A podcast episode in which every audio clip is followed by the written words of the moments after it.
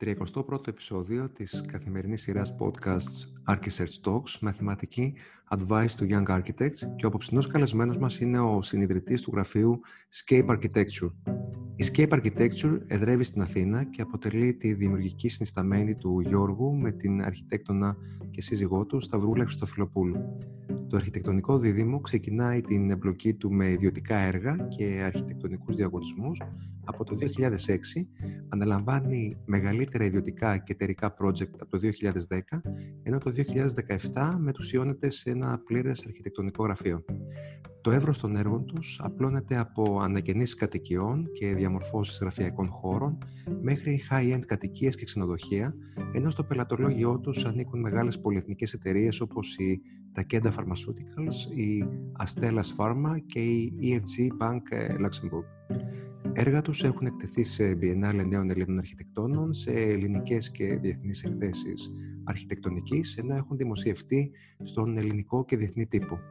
Το τελευταίο τους έργο, μια υπόσκαφη παραθεριστική κατοικία στην Πάρο, έχει αρχίσει να τραβάει τα φώτα της δημοσιότητας, καθώς εισάγει μια νέα εμπειρία κατοίκησης σε απόλυτη συμβίωση και αρμονία με το περιβάλλον της. Ο Γιώργος ολοκλήρωσε τις σπουδές του στη Σχολή Αρχιτεκτόνων της Αθήνας και ορίμασε αρχιτεκτονικά σε μερικά από τα πιο γνωστά αρχιτεκτονικά γραφεία της χώρας.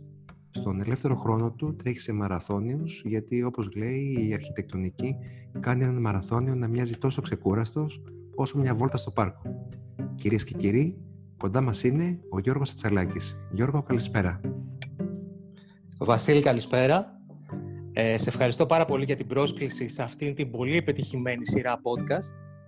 Ε, θέλω να σου πω ότι ήδη νιώθω ένα βαρύ φορτίο στην πλάτη μου γιατί έχω πάρει ένα φοβερό lead-in από σένα και τη χθεσινοβραδινή σου δίωρη εξομολόγηση, η οποία ήταν χυμαρώδης. Ελπίζω να κρατήσω τον πύχη ψηλά. Έτσι, μια χαρά θα τα πας. Ε, σε ευχαριστώ πολύ. Λοιπόν, ξεκινάμε. Ε, πες μας λίγο πώς ξεκίνησες, ποια ήταν τα πρώτα βήματα και οι επιρροές σου. Ε, ναι, ε, ξέρεις, είναι λίγο αμήχανη αυτή τη στιγμή, γιατί είναι η πρώτη φορά που μου ζητάνε να κάνω μία μήνυ αναδρομή της αρχιτεκτονικής μου πορείας μέχρι τώρα. Με φέρνει λίγο σε μια κατάσταση να αισθάνομαι μεγάλος. Προφανώς είμαι πια μεγαλύτερος, δεν θεωρούμε νέος. Παράλληλα όμως αισθάνομαι ως εξαιρετικά πρόσφατες τις αγωνίες όλων όσων προσπαθούν να βγουν στο επάγγελμα αυτή τη στιγμή. Ε, θα κάνω μια μικρή αναδρομή και όπου θέλεις ε, με κατευθύνεις εσύ. Ε, πώς ξεκίνησε λοιπόν όλο αυτό; Από πολύ μικρός ήθελα να σχεδιάζω πράγματα. Ε, ήταν, αν θέλεις, έμφυτο. Ε, κάποια στιγμή, μεγαλώνοντας τη δεκαετία του 80, κατάλαβα ότι αυτό που με έλκει περισσότερο δεν ήταν η αρχιτεκτονική, ήταν να κάνω industrial design. Ε, Δυστυχώς όμως στην Ελλάδα της δεκαετίας του 80 δεν υπήρχαν σχολές industrial design, τουλάχιστον του επίπεδου που θα περίμενε κανείς. Επομένως, μπροστά σε αυτές η αρχιτεκτονική έμοιαζε μονόδρομος. Ε, μπήκα στη σχολή αρχιτεκτονική στην Αθήνα, η οποία ήταν μια εξαιρετική σχολή. Ίσως μιλήσουμε αργότερα γι' αυτό. Ε, η πορεία μετά ήταν λίγος πολύ προδιαγεγραμμένη, ακολούθησε μια θητεία. Στη συνέχεια ήθελα πάρα πολύ να φύγω στο εξωτερικό για μεταπτυχιακά, αλλά για κάποιους προσωπικούς λόγους της εποχής ήταν αδύνατο να συμβεί. Ε, ξεκίνησα το μεταπτυχιακό μου στη Σχολή Αρχιτεκτόνων του Εθνικού Μετσοβίου Πολυτεχνείου. Με τελειώνοντας, ξεκινάω ένα διδακτορικό, αλλά παράλληλα εργάζομαι σε κάποια ε, γνωστά γραφεία της, ε, της Αθήνας, αρχιτεκτονικά, το γραφείο του πολύ αγαπημένου μου καθηγητή, του Κώστα του Μωραήτη και στη συνέχεια στους μόφο αρχιτέκτονες του Βασίλη Μπασκόζου. Ε, όλα αυτά, ε, παράλληλα με διαγωνισμούς και άλλους διαγωνισμούς και άλλους διαγωνισμούς που ήταν κάτι σαν ένα φροντιστήριο για hard skills, το οποίο δεν μπορούσες να το πάρεις, να, να πάρεις αυτή τη γνώση μαζεμένη από τα γραφεία που δούλευες, έπρεπε να δοκιμάσεις με τα δικά σου, με τις δικές σου δυνάμεις σε κάποια παιδεία και σε αποτύχαινες. Γιατί τα λέω όλα αυτά, Γιατί κάποια στιγμή μαζεύτηκαν πάρα πολλά πράγματα ε, που γίνονταν ταυτόχρονα ε, και χωρίς να βάλω στο παιχνίδι επιλογές όπως οικογένεια και όλα αυτά. Και είχε έρθει κάποια στιγμή που έπρεπε κανείς να διαλέξει ε, τι θα κάνει.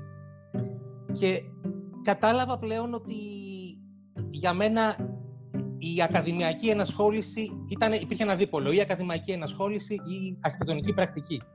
Διάλεξα το δεύτερο και αποφάσισα να σταματήσω τις προσπάθειές μου στον ακαδημαϊκό χώρο, να ασχοληθώ αποκλειστικά με την αρχιτεκτονική πρακτική κρατώντας βέβαια τα εφόδια που είχα πάρει από την πιο ας πούμε ακαδημαϊκή και θεωρητική μου παιδεία μέχρι τότε. Ε, παράλληλα, ε, είχα την τύχη να βρεθώ ε, σε ένα μεγάλο αρχιτεκτονικό γραφείο στους ε, ISV Architects ε, για μια δεκαετία, από το 2007 μέχρι το 2017.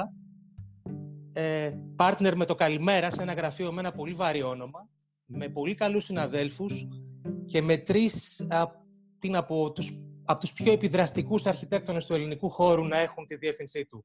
Μιλάω φυσικά για τον Μπάμπη Ιωάννου, τον ε, Τάσο Σωτηρόπουλο και τον Αλέξανδρο Βαγγίλτερ. Ε, νομίζω ότι εκεί ξαναέμαθα αυτά τα λίγα που ξέρω για την αρχιτεκτονική. Και η, η, σχέση με την ISV νομίζω ότι ήταν μια, ε, ας πούμε, ένας διάδρομος απογείωσης πια για να μπορέσω να κάνω αργότερα και δικά μου πράγματα. Όπως το πες, πολύ μεγάλο σχολείο και πολύ σημαντικό γραφείο στα early 90s και τις αρχές του 2000, οι οποίοι εξακολουθούν βέβαια και ε, έχουν σημαντικό ναι, ναι, έργο. Φυσικά. Πες μας ε, τώρα λίγο για την μετάβαση από ένα μεγάλο γραφείο, όπως αυτό που μας προανέφερες, στο προσωπικό γραφείο του αρχιτέκτονα. Ναι, αυτή η μετάβαση έγινε το 2017 για μένα, πριν από τρία χρόνια. Ε, και θέλω να πω εδώ ότι αυτό είναι ένα, κάτι που κανείς λέει, αποκαλεί ένα μετέωρο βήμα. Ε, νομίζω το μετέωρο βήμα δεν είναι η μετάβαση από ένα σχήμα σε ένα άλλο ή ακόμα περισσότερο από ένα μεγάλο γραφείο στο δικό σου γραφείο. Η μετάβαση είναι η απόφαση αν πρέπει να κάνεις το βήμα ή όχι. Εκεί, αυτό είναι το μετέωρο βήμα, αυτή η απόφαση. Ε, πιστεύω πραγματικά ότι την επιτυχία και την επαγγελματική αυτοεκπλήρωση μπορεί να τη βρει κανείς είτε στο δικό του γραφείο, είτε ως μέρος ενός μεγαλύτερου οργανισμού. Ε, το κρίσιμο είναι να έχει πάρει αυτή την απόφαση για το που βρίσκεται συνειδητά και να την εξετάζει συνέχεια, σε, σε τακτά διαστήματα, ε, μήνα με το μήνα, ε, στόχο με το στόχο. Ε, νομίζω ότι αυτό είναι το κρίσιμο βήμα και αυτό είναι το, το σημαντικό σημείο που πρέπει να προσέξει κανείς όταν αποφασίσει να το κάνει. Τι είναι αυτό που χαρακτηρίζει τη δουλειά του γραφείου σας; Ναι. Ε, κοίτα, Βασίλη. Η Scape Architecture είναι, ήταν από την αρχή το προσωπικό μας όχημα επικοινωνίας με την αρχιτεκτονική. Ε, ακόμα και όταν δουλεύαμε σε μεγαλύτερα σχήματα, και εγώ και η σύζυγός μου. Και είναι ένα όχημα ε, προσωπικής επικοινωνίας, το οποίο επιδρούμε και διαμορφώνουμε και οι δύο εξίσου. Ε, θα σου πω ότι εγώ πάντα είχα την τάση να τραβάω την αρχιτεκτονική προς τα πάνω, ε, προς κτίρια αντικείμενα που δεν έχουν σχέση με το τοπίο τους πάρα πολύ, που είναι αυτόνομα. Ε, κτίρια μηχανές, κτίρια μη κτίρια που πετάνε και δεν στεριώνουν πουθενά. Ήταν όλες αυτές οι αιμονές που κουβαλούσα από την ε, εποχή που ονειρευόμουν να ασχοληθώ με το industrial design και δεν ήξερα καν ότι η αρχιτεκτονική θα με οδηγούσε κάπου αλλού. Από την άλλη είναι η Σταυρούλα που όλα αυτά τα πράγματα τα πιάνει και τα αγκυρώνει στο έδαφος. Τα παντρεύει με το ανάγλυφο. Ε, δημιουργεί τις προϋποθέσεις για αυτό που άρχισε να μας αρέσει να αποκαλούμε υβρίδιο μεταξύ αρχιτεκτονικής και τοπίου. Γιατί στην τελική αυτό κάνουμε στη Scape Architecture. Με αυτό μας αρέσει να κάνουμε, να κάνουμε αυτά τα υβρίδια μεταξύ αρχιτεκτονικής και τοπίου. Αν εγώ από τη μεριά μου έβαλα στον τρόπο σκέψης μας την έννοια της μηχανής, αυτό το παλιό αποθυμένο, η Σταυρούλα έβαλε τον τρόπο που σκεφτόμαστε το scape, τον τρόπο να βλέπει κανείς τα πράγματα οριζόντια και απλωμένα στο τοπίο. Ε, μέσα από αυτές τις ανησυχίες, που ακούγονται θεωρητικές, αλλά πίστεψε με ήταν πολύ πιο πρακτικές μπροστά όταν αντιμετωπίζαμε θέματα, ε, έτσι γεννήθηκε η Scape Architecture. Και στην πραγματικότητα καταλάβαμε ότι δεν υπήρχε άλλος τρόπος να πατήσεις στα πόδια της σαν γραφείο αν δεν αφιερωνόμασταν και οι δύο σε αυτή την ιδέα. Γι' αυτό εν τέλει έφυγα κιόλας από την ε, ISV Architects το 2017. Πες μας ε, τώρα δύο λόγια για το τελευταίο σας project στην Πάρο. Τι σας ε, όθεσε σε αυτό το σχεδιασμό; Ναι, αυτό, αυτό έχει μια πολύ ενδιαφέρουσα ιστορία, γιατί κάποια στιγμή στο τέλος της Άνοιξης του 2017 η ιδιοκτήτρια, που είναι ένας άνθρωπος με φοβερή αντίληψη για την αρχιτεκτονική, ε, μου ζήτησε να ταξιδέψω στην Πάρο για να δούμε ένα οικόπεδο.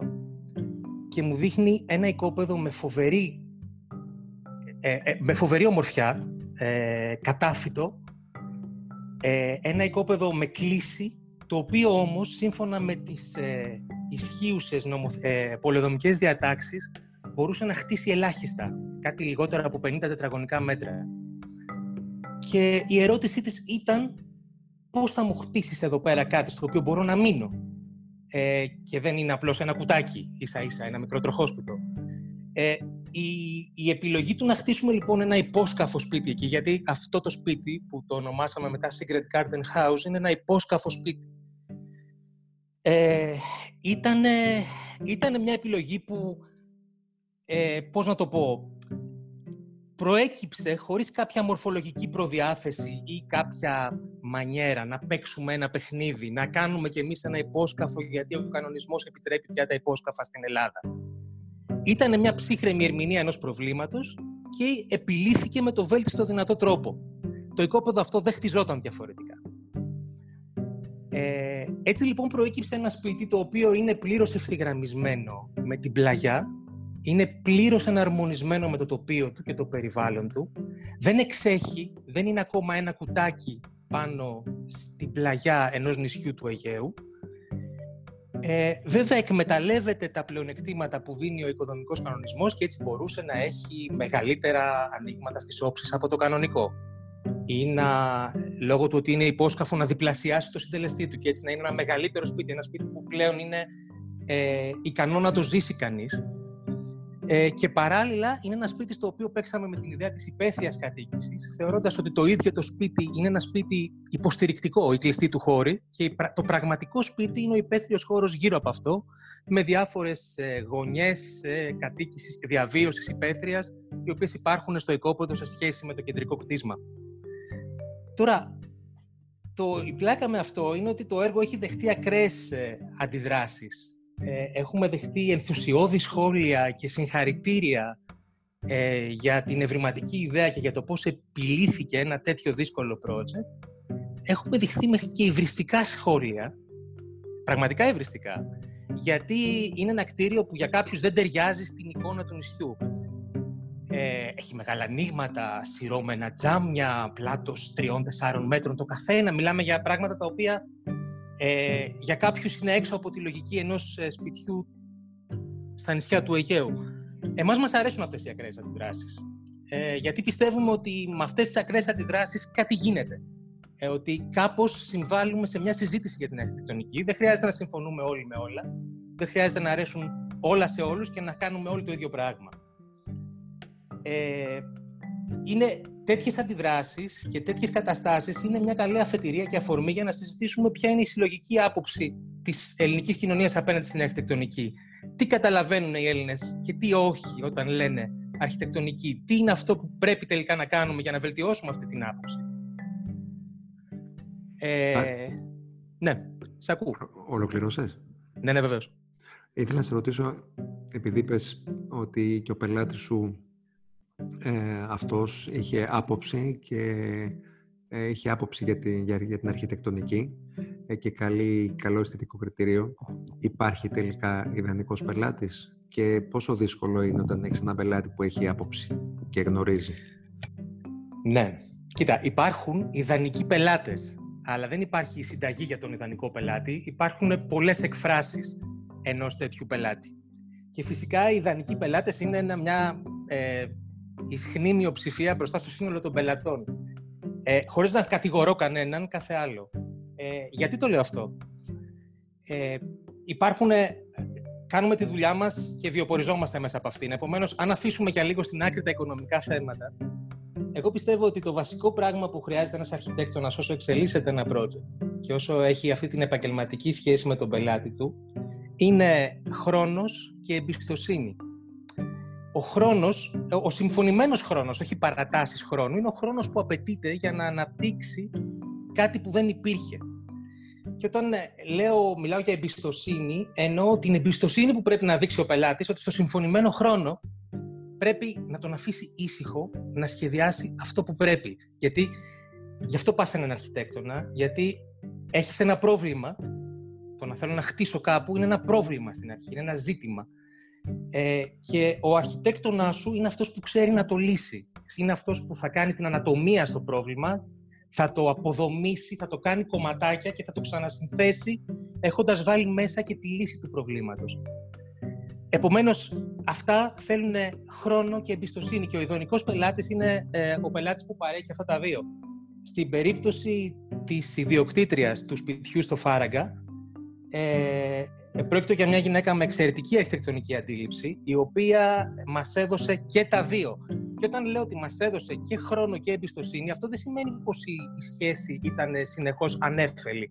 Περάσαμε διάφορες φάσεις σε αυτή τη διαδικασία, αλλά είναι και αυτό μέρος της διαδικασίας, μέρος του, μέρος του process της αρχιτεκτονικής σύνθεσης.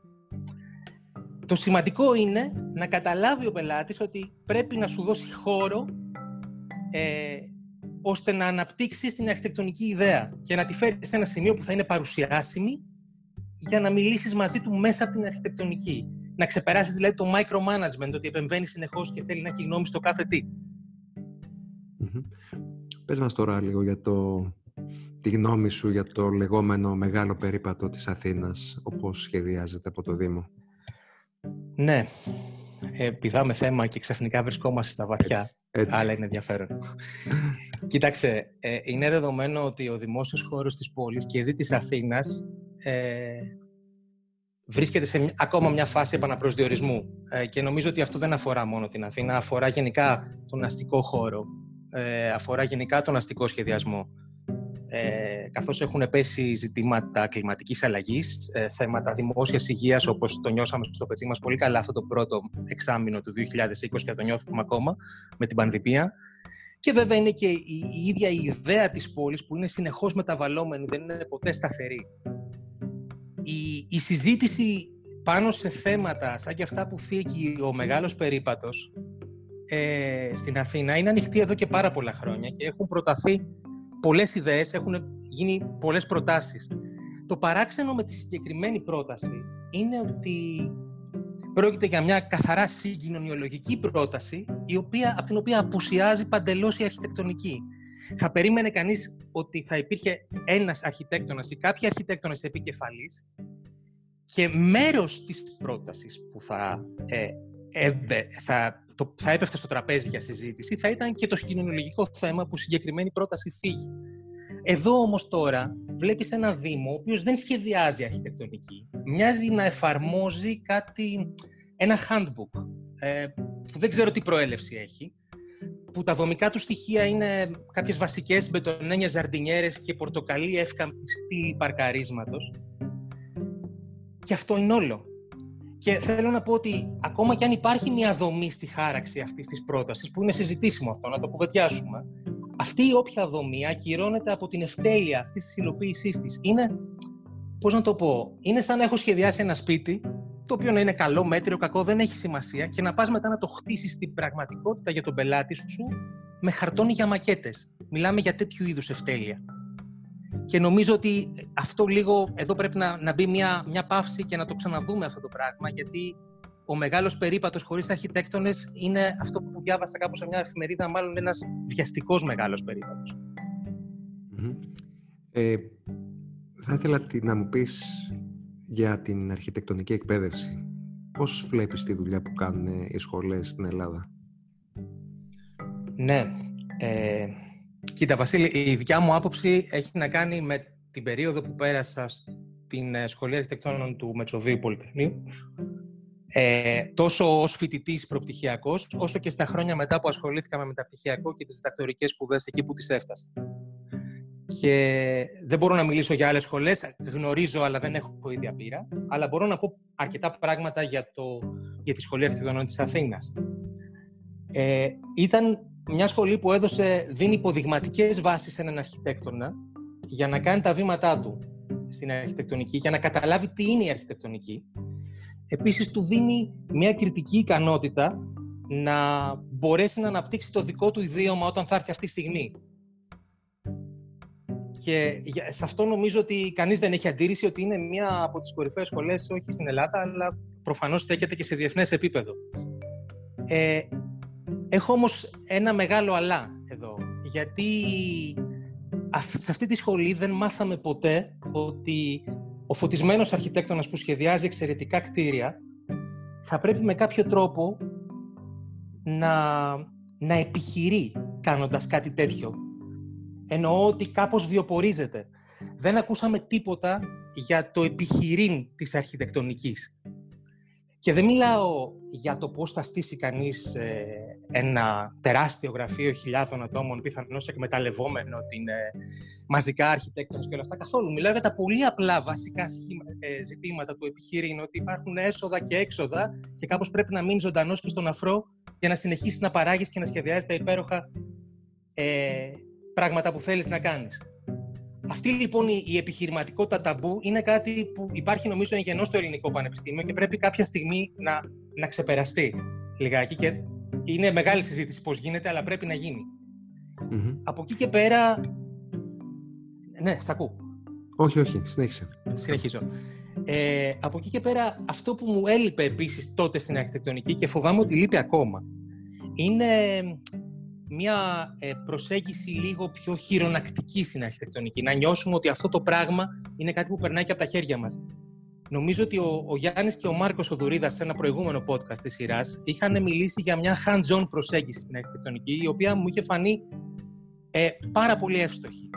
Και μάλιστα, ακόμα κι αν ε, πιστεύω ότι μια τέτοια hands-on προσέγγιση πρέπει να είναι υποχρεωτική στην, υποχρεω... στην εκπαιδευτική διαδικασία. Ε, και μάλιστα, ακόμα και αν μιλάμε για μια digital εκπαιδευτική διαδικασία, τότε θα μιλάμε για μια digital hands-on προσέγγιση, αλλά κάπως πρέπει να έχουμε σχέση με αυτό που σχεδιάζουμε και στην υλική μορφή του. Αποσπασματικά υπήρχαν τέτοιες προσπάθειες και τέτοιες απόπειρες στο Πολυτεχνείο και εγώ έφτιαξα μια πλωτή κατασκευή στο Έθριο μέσα σε μια τεράστια πισίνα που στήθηκε πρόχειρα για εκείνη την, ε, τη φοβερή εκδήλωση, εκείνο το φοβερό μάθημα οικοδομικής. Αλλά αυτό δεν φτάνει ε, αυτό πρέπει να συμβαίνει συνέχεια παντού, ό,τι και να κάνεις. Είτε κάνεις δομική μηχανική, είτε θεωρία αρχιτεκτονικής, πρέπει κάπως να καταλήγεις σε ένα απτό κατασκεύασμα, σε ένα artifact. Γιατί στο τέλος αυτό είναι η αρχιτεκτονική. Και αυτό νομίζω λείπει και θα χαιρόμουν πολύ αν το έβλεπα να, να μπαίνει με τη λογική που και ο Μάρκος και ο Γιάννης το έθεσαν στο δικό τους podcast. Πολύ σωστά.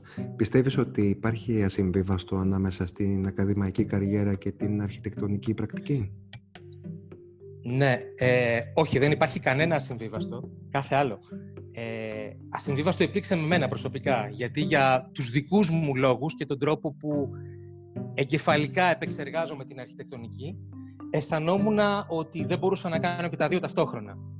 Ε, γνωρίζουμε πολύ επιτυχημένους συναδέλφους και στην Ελλάδα και στο εξωτερικό, οι οποίοι έχουν συνδυάσει την ακαδημαϊκή τους καριέρα και την αρχιτεκτονική τους πρακτική με παραδειγματικό τρόπο.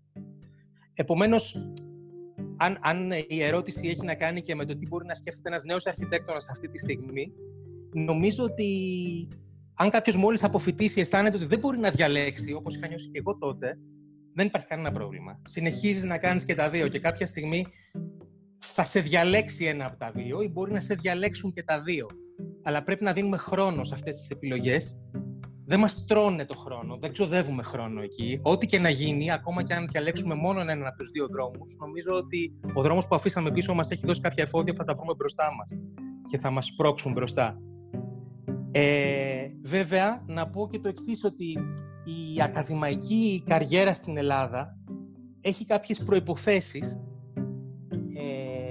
στις οποίες, οι οποίες λέει καμιά φορά σε οθούν στο να μην μπορείς να ασχοληθείς με τη σοβαρότητα που πρέπει με, το, με την πρακτική της αρχιτεκτονικής εφόσον κιόλας στην περίπτωση που βιοπορίζεσαι από αυτήν. Ε, αλλά πέρα από αυτό νομίζω ότι ο καθένας πρέπει να δώσει χρόνο και να αφήσει την απόφαση να έρθει μόνη της. Τι κάνετε εσείς για να εξελιχθείτε σε προσωπικό επίπεδο στον τομέα της αρχιτεκτονικής; Κοίταξε, παρακολουθούμε τα πάντα. Ό,τι κινείται, ό,τι πετάει, ό,τι κολυμπάει. Ε, θέλουμε να είμαστε συνεχώς ενήμεροι με το με το γίγνεσθε της αρχιτεκτονικής σε πολλά επίπεδα. Σε θεωρητικό επίπεδο, σε πρακτικό επίπεδο, σε επίπεδο ε, τάσεων για το μέλλον. Ε, αυτό μπορεί να το κάνει κανείς με μια πληθώρα τρόπων. Σήμερα θα μπορούσε να, να ασχολείται κανείς όλη μέρα με το να παρακολουθεί τι γίνεται. Έτσι. Άρα δεν το κάνεις όλη μέρα, απλώς αφιερώνεις ένα κομμάτι της ημέρας σου. Από εκεί και πέρα, επειδή εμφανίζονται συνεχώς νέα εργαλεία και εμφανίζονται συνεχώς νέες δυνατότητες και νέοι τρόποι για να εξασκήσει κανείς το επάγγελμα, ε, καμιά φορά σε πιάνει ένας μικρός πανικός. Ότι σήμερα, χθες είχαμε τα renders, μετά είχαμε κάποια πολύ καλύτερα renders, μετά ήρθαν τα VR, μετά δεν ξέρω εγώ τι. Νομίζω ότι δεν χρειάζεται εξήτηση στα εργαλεία. Χρειάζεται όμως γνώση των εργαλείων που έχεις σε βάθος και όταν τα έχεις κατακτήσει αυτά τα εργαλεία και σιγά σιγά προσθέτεις κάτι ακόμα, τότε συνεχίζεσαι, αναβαθμίζεσαι και εξελίσσεσαι. Ε, το να ε, βρεθεί κανείς ένας αρχιτέκτονας και να πρέπει σώνει και καλά να ασχοληθεί ας πούμε με ένα πολύ προχωρημένο πρόγραμμα αρχιτεκτονικής αναπαράστασης ή με VR ή με κάτι ενώ δεν το έχει εντάξει στην εργασία, στον τρόπο που δουλεύει, μπορεί τελικά να είναι αρνητικό για αυτόν και όχι θετικό. Ε, περνάμε τώρα στην ενότητα των συμβουλών προς τους νέους αρχιτέκτονες. Ε, τώρα θα με πιάσει για μηχανία. Δεν νομίζω. Δεν νομίζω. λοιπόν, ε, τι ποιότητες ε, αναζητάς από τους μελλοντικούς σου συνεργάτες; Μάλιστα. Ναι. Ε, εδώ νομίζω ότι θα παρεκκλίνω λίγο από την πεπατημένη. Ε, και θα πω το εξής. Ε, ακούω πολλές φορές, χρόνια τώρα, ε, να γίνεται μια συζήτηση ανάμεσα στη φιλοδοξία και στο πάθος για την αρχιτεκτονική. Και πιστεύω ότι υπάρχει στην πραγματικότητα μια σύγχυση ανάμεσα στην καλώς εννοούμενη φιλοδοξία και στο πάθος. Ε, ο κόσμος εννοεί ότι έχει φιλοδοξίες για την αρχιτεκτονική, έχει φιλοδοξίες περί την αρχιτεκτονική και απλώς χρησιμοποιεί τη λέξη πάθος. Εγώ λοιπόν, με δεδομένο ότι με κάποιον νέο αρχιτέκτονα μελλοντικό συνεργάτη υπάρχει ένα ε, ικανό υπόβαθρο συνεργασίας, θα ήθελα να έχω απέναντί μου συνεργάτες που θα τολμήσουν να παίξουν το χαρτί της φιλοδοξίας πάνω από το κλισέ του όποιου πάθους. Δεν θέλω να ακούσω άλλο τη λέξη πάθος. Θέλω... Ενδιαφέρον. Ναι, θέλω να, ε, να έχω απέναντί μου πιθανούς μελλοντικούς συνεργάτες οι οποίοι διακατέχονται από τιμιότητα, έχουν περιέργεια, έχουν ανησυχία για το καινούριο, ε, που υπάρχει, συνεχώς γίνονται καινούργια πράγματα δίπλα μας που μας διαφεύγουν, ε, καθώς εμείς μεγαλώνουμε σιγά σιγά, μπορεί να χάνουμε ακόμα περισσότερα. Επομένως, χρειαζόμαστε αυτούς που είναι εκεί ανήσυχοι και σου λένε υπάρχει και αυτό, υπάρχει και εκείνο. Ε, θέλουμε συνεργάτες οι οποίοι λιγάκι ε, καταλαβαίνουν όταν ακούσουν τη φράση «stay hungry, stay foolish» που είχε πει κάποτε και ο, ο Steve Jobs που τόσο θαυμάζεις. Έτσι.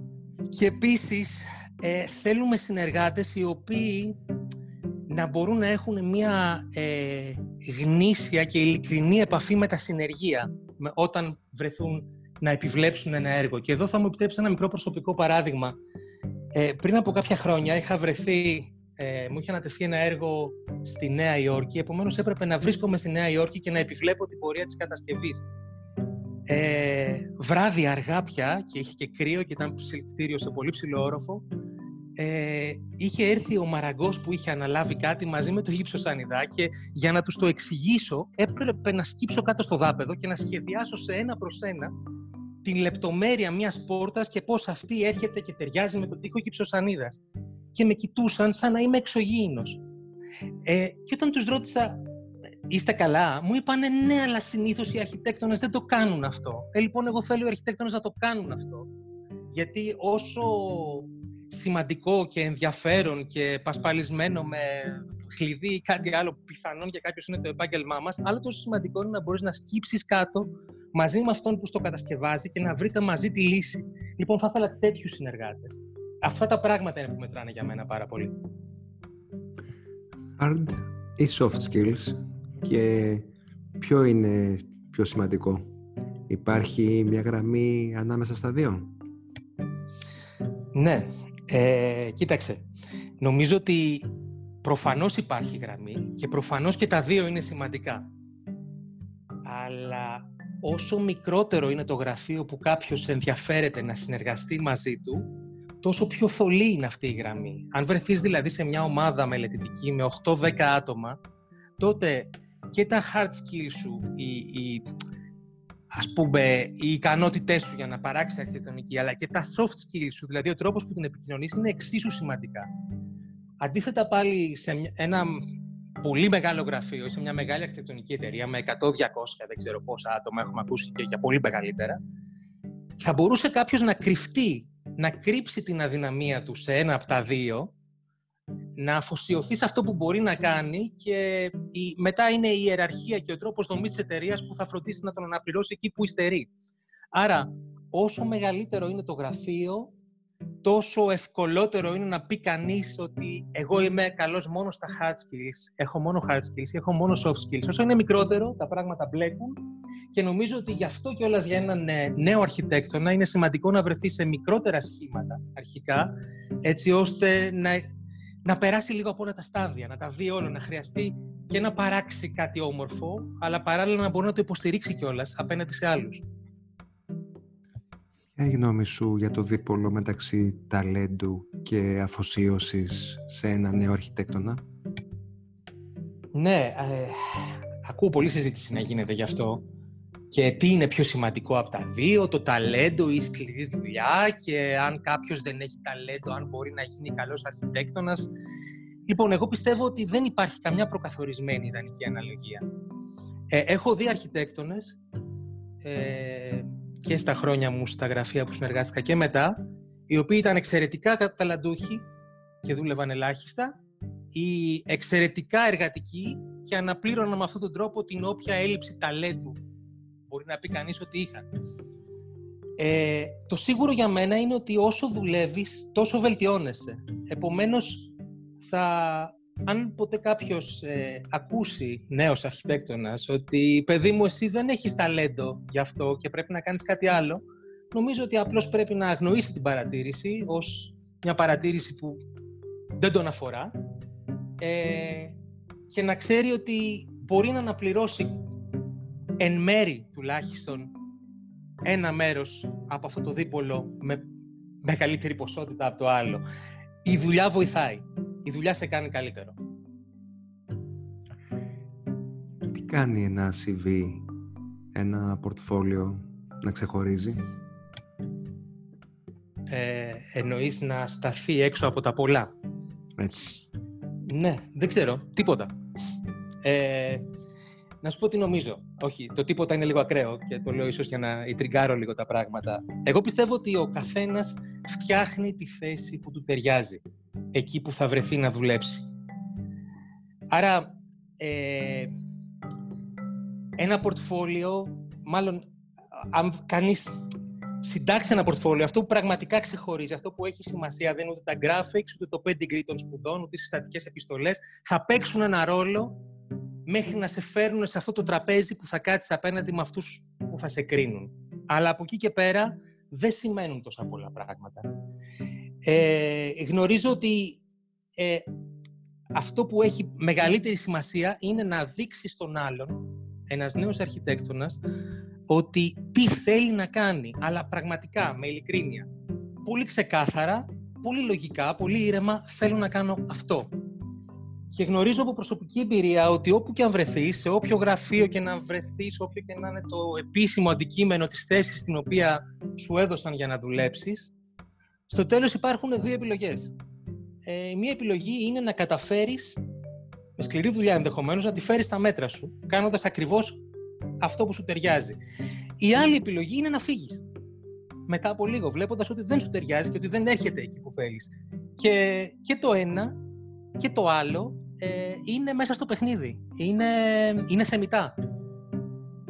Ε, επομένως, όλα αυτά τα ερωτήματα, γιατί έκανα, έτρεξα στα γρήγορα τα ερωτήματα που έχουν τεθεί προς ε, συζήτηση, ότι τι έχει το CV μου και δεν ξεχωρίζει ή τι μπορώ να κάνω για να το κάνω να φανεί λίγο περισσότερο, ε, μου φαίνονται λίγο δευτερεύοντα, ε, λίγο πρόχειρα. Είναι κάποια προβλήματα που κρύβουν, που καμιά φορά και εμείς οι ίδιοι τα βάζουμε μπροστά για να μην αντιμετωπίσουμε πραγματικά το ότι πρέπει να αδράξουμε την ευκαιρία και να κάνουμε εμείς αυτό που θέλουμε.